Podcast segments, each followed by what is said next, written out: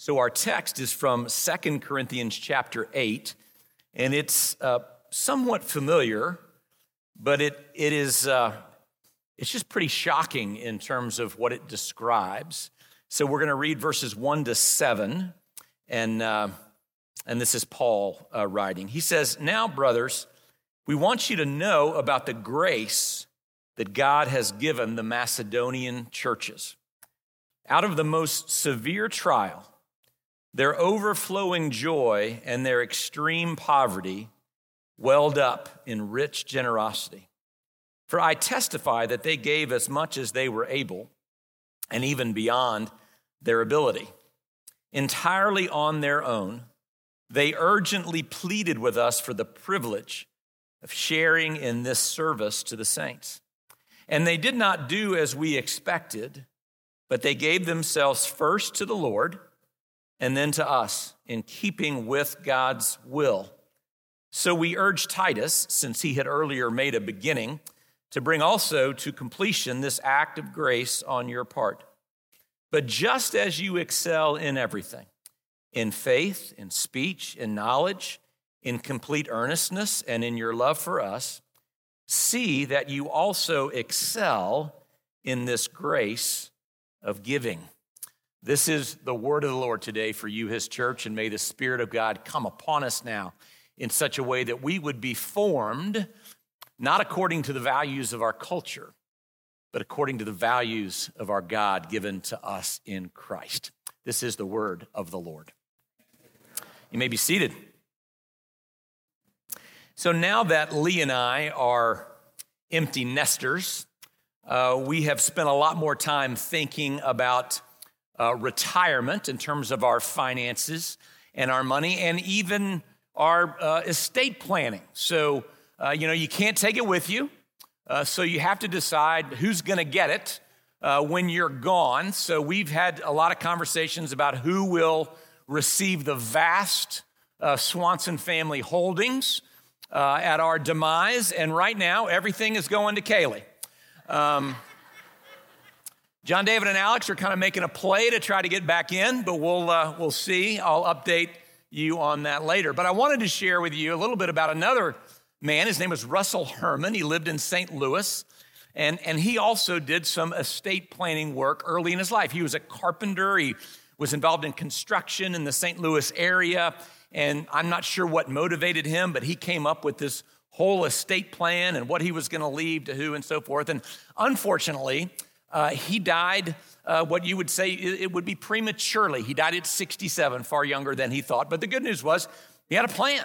So, a few days after the memorial service, the attorney gathers the family to hear uh, how he wants his assets to be distributed. And it was really quite uh, shocking. So, they sit down and they discover uh, from this attorney A that Mr. Herman had left $2 billion to the city of East St. Louis for housing and infrastructure projects that he thought had been overlooked.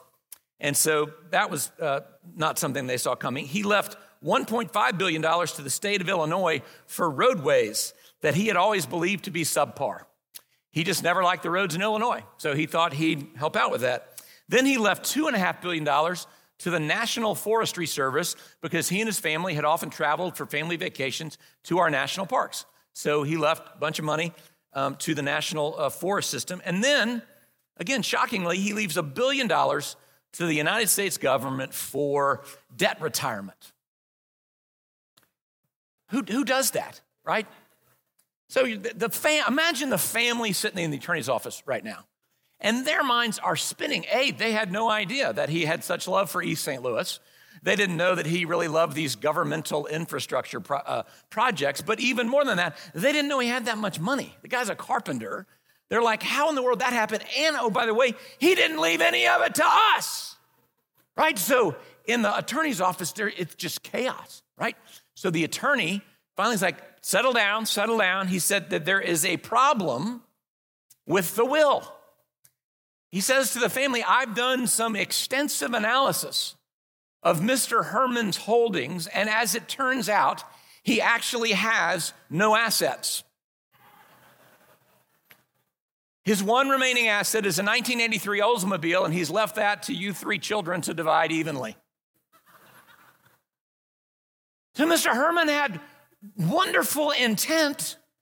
I think in his heart of heart, he probably wanted to give money to all those places, but in the end, there was no money behind it at all.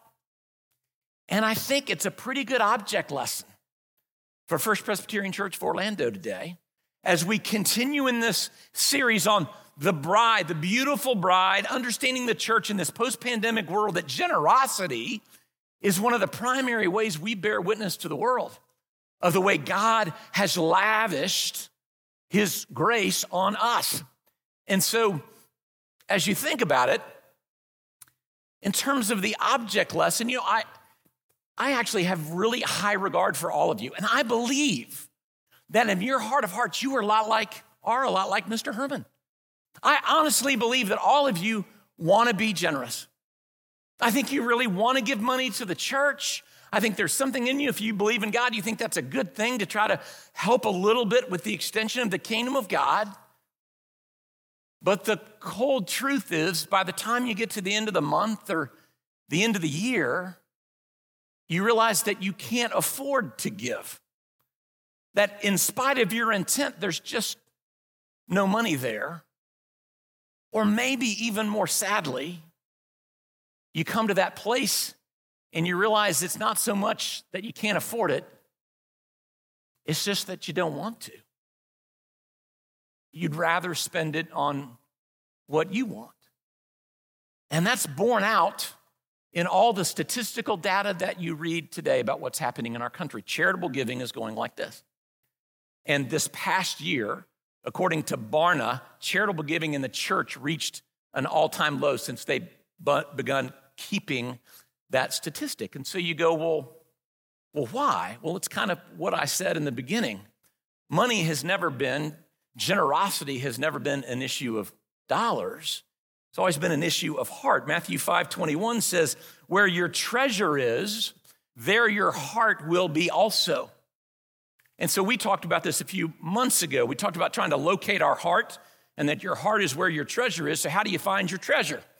Well, a few weeks ago when we were on our elder retreat, we heard a message from Tim Keller, and he talked about the way to, to find out where you what, what it is that you treasure, what it is that really gives to you a sense of your own identity, is where does money flow effortlessly? What, what do you easily spend money on? And Keller said in his life, that he never really believed that he was particularly physically attractive, so he wasn't going to find his identity in his appearance. He realized he didn't have any uh, uh, wonderful athletic skills, so he wasn't going to find any sense of himself or his identity in any of those things. So he realized it's going to be in my intellect. And if you know Tim Keller, he, he's succeeded in that. He's like a brilliantly smart man. So he said, What's going to distinguish me and give me my identity? I'm going to be smart. I'm going to be known as a person who knows things. Therefore, in his life, money flows effortlessly toward books. He said he can pass a bookstore. Actually, he can't pass a bookstore. He has to go in. And he just he just buys books and it's easy. Now, if you ask him to spend money on clothes or a car, he's going to object. Right? He, because that's not where he finds his identity. And so let me just ask you to think about it right now in your life. Where does money flow effortlessly? It's just not hard to spend money on these things because whatever that is, is something that you're depending on to give you a sense of yourself, your identity, your, your internal sense of confidence, and it's, it's where your heart is. So if that's true, and we realize today, here we are sitting in church, that what the gospel has told us is that our identity has been given to us by God in Christ, that the redeeming work of God in Christ on the cross to give his life for us in order that we might be saved, that that tells us that we're his beloved, we're his sons and his daughters. And that's what gives us our identity. If that is in case the reality and that fills our hearts, then should the church not be on the receiving end of money that effortlessly flows in our direction.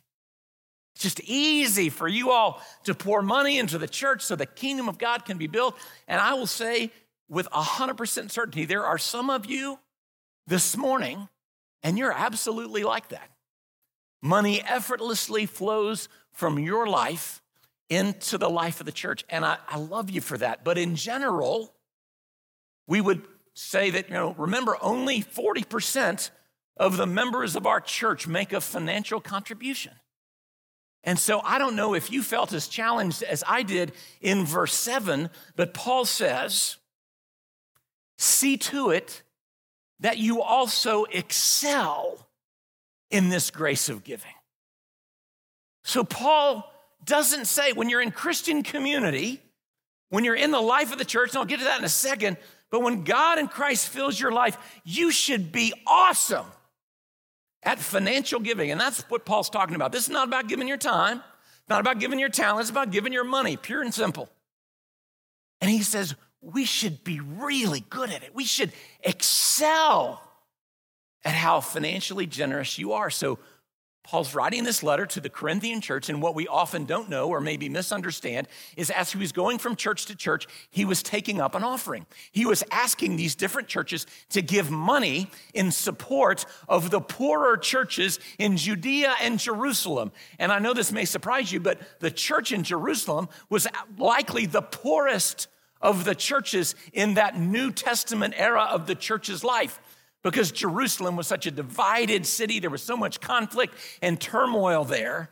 She was very, very poor. So Paul went around and he was collecting money so that he could give it to the poor churches, believing that that was such a sign of the unity and the oneness that, that the church isn't just one individual local church like First Pres, but we as a church are connected to the larger one church of Jesus Christ, capital C, and we are.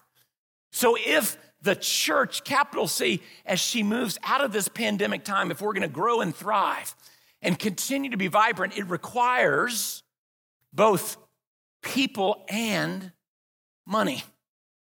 And so it's a little odd, don't you think, when you hear the description of the Macedonian church? If it were me, if I was Paul and I needed money for the poor churches, I'd go to the affluent churches, right? Like I'd go to First Pres Orlando and I'd say, hey, there are some churches in the Bahamas, you know, down there, and they're, we're trying to get them started, and they don't have a lot. We need to support them. And First Pres, as we have done, we go, great, we'll, we'll be supportive of that. But instead, Paul says, let me tell you about these Macedonian churches. And in verse 2, it says, out of the most severe trial, their overflowing joy and their extreme poverty welled up in rich generosity. And you go, wait, what? So they're, they're circumstantially suffering, which means it could be any number of things. Maybe there's been a severe drought, there's a crop failure, they're hungry, maybe there's a hurricane or a natural, we don't know, but circumstantially it's bad. Life is really hard. And then in addition to that, they're not just poor, they're extremely poor. They don't have anything. And, and yet, Paul says they were incredibly generous. And I think it's hard for us to wrap our 21st century American brains around that kind of life. And so I'm going to show you a video. It lasts three minutes, so stay with it. And it's about a church in Northeast India uh, among the people of Mizoram.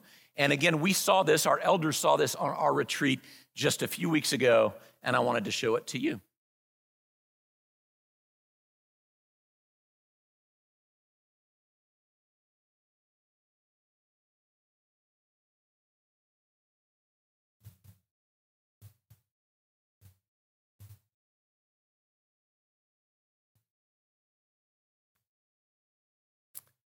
Well, that's wonderful.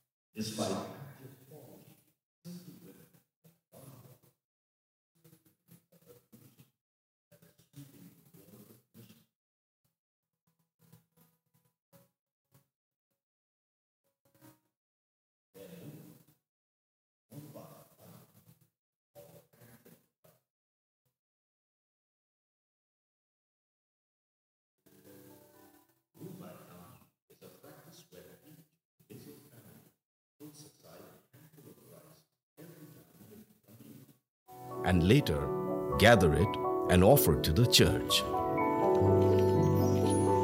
The church in turn sells the rice and generates income to support its work. Rice has been the staple food of the people of Mizoram. You are giving what is basic, essential, fundamental to your life. You are sharing that with God. Pathian ni na lom thu kan soi na a ah, ka ngai wangin bu tham ni With the passage of time, people have given more than rice, vegetables, firewood, cereals, and their regular tithes, empowering the church to be self sufficient. Mizoram state is the most backward state in India, and we are the poorest of the, of the poor.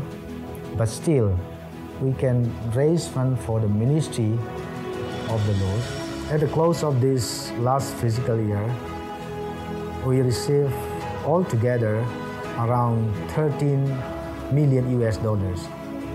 Out of that, 12% of our total income is from the handful of rice collection. With 1,800 missionaries in India and many overseas, the Mizoram Church is known as a missionary church world over. This success is attributed to their selfless and creative giving. It is not our richness or our poverty that make us serve the Lord, but our willingness. So we Mizo people say, as long as we have something to eat every day, we have something to give to God every day.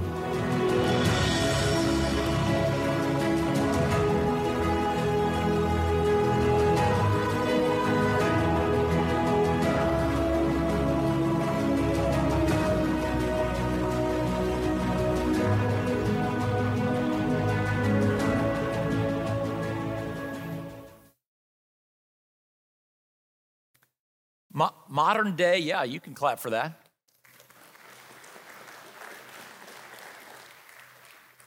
That's the Macedonian church. The poorest of the poor. They're in the poorest part of India. And I, I hope you got that number. Last year, their little cup of rice campaign generated 13 million US dollars. Now, if your mind is not sufficiently blown, you're not paying attention. You go, how, does that happen? How did it happen in the Macedonian churches? And, oh, by the way, could that happen at First Presbyterian Church of Orlando? I wonder. And I think the answer to how it happened is contained in how Paul describes them. And, and the first thing, the most important thing is this generosity. The generosity of our lives, the financial generosity of our lives, is grounded in and dependent on how deeply we understand the grace of God. What God has lavished on us, the riches God has poured out into our lives. Notice that Paul does not begin by saying, Oh my gosh, let me tell you about the Macedonian offering. They gave us all this money. Can you believe it? It's not how he starts. Verse 1, he says, We want you to know about the grace that God has given the Macedonian churches. We want you to know how deeply grace has been poured out on these people. The evidence of their understanding of that grace is their generosity, but they really understand how deeply God loves them. The redeeming work of Christ, his sacrificial death on the cross, everything about what God has lavished on them, they get it in such a way that it's changed and transformed who they are as God's people. The grace of God is deep within them. It's the first thing that Paul wants them to know. But even, even then, you go, well, how? How did they do that? And the answer was, was so simple. If, if they had food, they'd just take a little bit of that and they'd set it aside. And that cumulative effort grew and became multiplied such that they became a church that was known for their missionary service, for their sending. John Stott writes this How easily our comfortable Western culture can deaden our sensitivity to others' needs. The Macedonians had no such comfort and no such lure of personal satisfaction. Their values are entirely different. So, because the grace of God had captured their heart, it had shaped their heart. Their hearts had been conditioned with completely different values. See, what we've been conditioned as a culture to believe is that individuals, what I want, what I desire, that's the most important thing. And so I need to spend my money primarily on what satisfies me, on what pleases me. And so the culture shapes my values, but the church and God, through his scriptures, is trying to shape our hearts in a completely different way. The Macedonians and the people in Mizoram, they had no such illusion that there were ever going to be any material things at all that could satisfy them in any way. So they were always shaped and formed towards what they could experience in their relationship with God. So, what is it that is shaping our hearts today? In the church, we've said we want to, that's why we have these six banners hanging in here. We've said we want to value things differently than the way our culture does. And yes, one of them is relentless generosity. But we're generous. Why? So that we can love our city well. We can love our community so that we can love our church family and help you meet the needs of your life when those things come into being. We want to be so touched by what God has poured out into our lives by His grace that we value things differently than the world, that we value what it is to extend the kingdom and to help and serve others as God has helped and served us. It's all built on grace. And then secondly, and this is this is something that I've read this text hundreds of times at least, and I've never seen this before. Your generosity is actually a test of the sincerity and the depth of your faith in Jesus. I never knew that.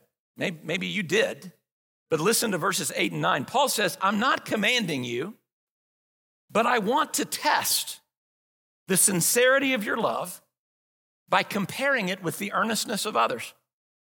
For you know the grace of our Lord Jesus Christ. Here it is. This is what changed the Macedonian church. For you know the grace of our Lord Jesus Christ, that though he was rich, yet for your sakes he became poor, so that you through his poverty might become rich. So Paul's saying, I'm not going to command this. I'm not, I'm not forcing this but it is a test. It does tell me something in comparison to other people about how deeply formed your heart has been in Christ or not. James 2:18 said, "Faith without works is dead."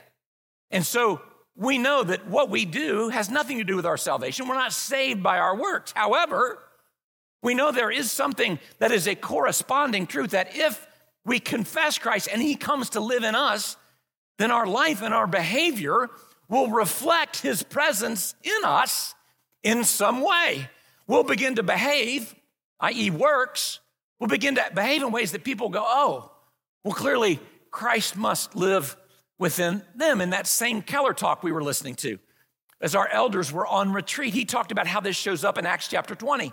When Paul in Acts 20 is leaving the Ephesian elders, so he's planted that church, been with them for three years. They're leaving, and he's never to see them again.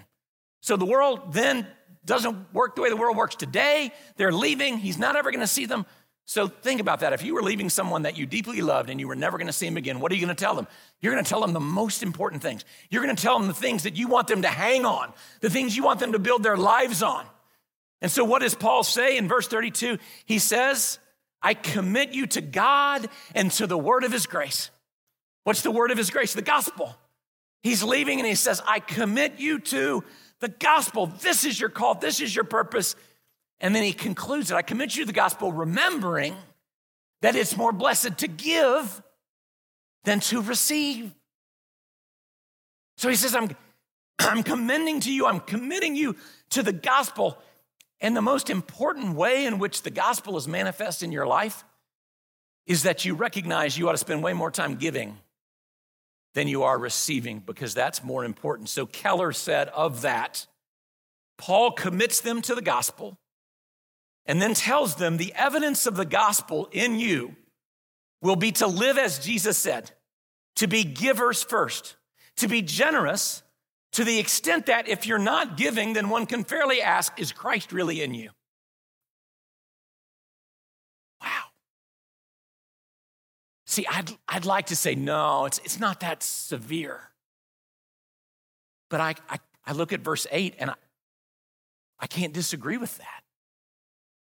If, if we're not generous and we look at the way that God in Christ, who was rich for our sakes, became poor so that in him we might become rich, if he really lives in us and we're not generous, then I think it's a fair question to say, does Christ really live in you? Because, see, the people in Macedonia got it. They were described as people overflowing with joy. Why? Because their hearts had been shaped according to different values. They valued the things of God which well up as joy. What is joy? It's the knowledge that regardless of your circumstances, God is at work. God's ultimately going to be glorified, and you exist to accomplish His purposes. And so you love to see those purposes come to fruition. You live for it. But our hearts have been conditioned to satisfy self, so we're way more conditioned towards making ourselves happy. Happiness and joy, not the same thing. Happiness based on your happenings. So we try to fulfill with circumstantial things like trips and items and, and things we can acquire that will satisfy us and please us. And all the while we're focused on that, we may be happy for a season, but we don't know what joy is. But see, the people of Macedonia and the people of Mizoram, they were overflowing even in their poverty with joy because their values were according to what God wants in the world. And the fact that they were a part of it, as Jack said in the offering, that we're partnering together for this greater thing to the extent, here's the next mind blowing verse in verse four. I love this. They urgently pleaded with us for the privilege of sharing in this service to the saints. People, I'm still waiting on that phone call. I can't wait to get it. When someone says, Oh, David, please, please let me give more to the church.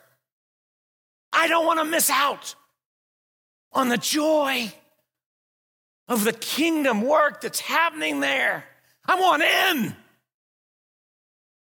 Right? What do we what do we tend to say we want in for? We want to we read the Wall Street Journal and we go, I want in on that investment. We ought to be like the Macedonians, saying, God, I want in on your kingdom things. Megan Hill, in her book, A Place to Belong, said this This is a responsibility. I'm almost done. This is a responsibility. And you know, when a pastor says he's almost done, that means nothing, right? Okay. This is a responsibility for every member of Christ Church. Our money turns on the lights, opens the doors, feeds and clothes and sends gospel preachers, purchases Bibles, makes copies and coffee, and assists people in need. Our resources are God given as seeds for sowing. And when we give, we also partner with gospel workers in self denial. Paul sacrificed much for the sake of Christ. By your gifts, denying yourself treats and comforts even basic necessities. You come alongside men and women who do the same every single day so that Christ might be proclaimed. And this precious partnership of sacrificial giving belongs to both rich and poor. This idea of sacrificial giving is not just for the wealthy, because you know what? It's harder for wealthy people to actually give at a sacrificial level right? It's much easier for poor people to give at a sacrificial level in that sense. And I think, what, what do I know of self denial? Again, it's just not how we're trained. So Lee and I are, or let me rephrase, I am working on our taxes right now.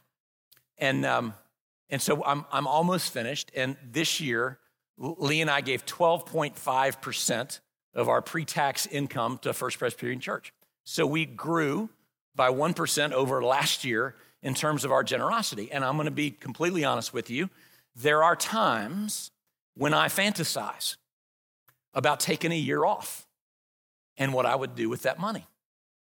And I think, man, Lord, can I, will you just let me spend that money this year? Because, man, I would love some new irons and I'd like to use them on a trip. And maybe I'll take Lee and it'll be, it'll be fun, right? I, I just imagine if I could just take that money and just, Lord, just one year, let me spend it on me. Sinfully, I'm just telling you, I think about that. But then I realize at the same time, if I did that, I would not have the same sense of connection and partnership. I would not have the same joy that I feel in watching what the Spirit is doing at First Presbyterian Church because I'd be disconnected. I'm not a partner in it. But then when I think about my self denial, my little 12.5% compared to the Macedonians, compared to the people in Mizoram in India, I don't know anything about self denial. But, but here's what I think we can do. And this is what I'm going to ask. And I'm especially talking to those of you who, right now, for whatever reason, you're not giving. And I hope you feel a sense of conviction in watching that video and learning about Mizoram. Those of you who are giving nothing and you say, well, it's just a time in my life where I can't afford to right now. I've got all these financial things. You know what? I think you can give a cup of rice. I think even in our poverty, even in our financial hardship, and there are actually several families in our church who are already doing this, where they have a jar in their kitchen that says cup of rice. And every day, what do they do? They put a dollar in. And at the end of the month, they bring that to the church. And just think with me for a second. If okay, 40% of our members give, let's say we got another 30% just to do a cup of rice. And, and let's just conservatively say, even the poorest among you could give a dollar a day. And you put that in a jar. So that's $30 a month. That's $360 a year. I'm bad at math, I think that's right. $360 a year times 500 more families. And all of a sudden, generosity in the church looks completely different. And we are now enabled to do kingdom things we've never been able to do before. And, and on top of that, guess what? All of you who have been taking the dollar, and now you're connected. Now you're participating in this ministry and you're going to know joy in a way that you'd never know it otherwise. If you hadn't started to take part and partner because your heart got reshaped by the grace of God and what He's lavished on you. And then I can even imagine another day when we'll start a whole cup of rice thing at First Pres, where I'm gonna ask you for a month to just set aside a cup of rice every day, whatever that is. And at the end of the month, you bring whatever that is, and we're going to give that wherever the Spirit has led us to give it. We're going to make a big difference because of the cup of rice that we're going to do. So I just think it's, a, it's something that's so easy and so possible, so practical and tangible. I know we can do that. And I pray that we will not because I'm standing up here asking you. Paul said that. I'm not going to command you to do it. But it is something that reveals the depth of Christ in us. Are we growing up to be a generous people? We will when we've been deeply touched and changed and shaped by the lavish nature of the grace of God poured into our hearts. Let's pray. Lord, thank you for this morning. Thank you for the vibrant worship of your people.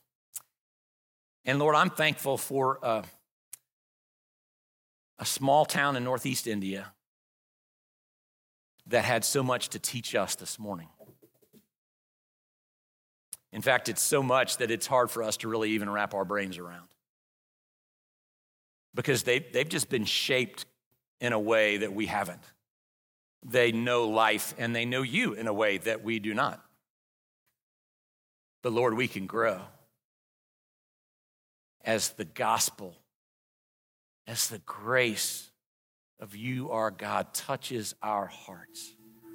Lord, would you pour your grace into us the way you did into the Macedonian people, into the Mizoram people, so that maybe some people who've never given anything might just take a dollar a day and say, All right, Lord, I'm gonna, I'm gonna meet you at your word and see if you will not give me what is beyond happiness, but the joy of partnering with you for the sake of your gospel. We pray it. In Jesus' name, amen.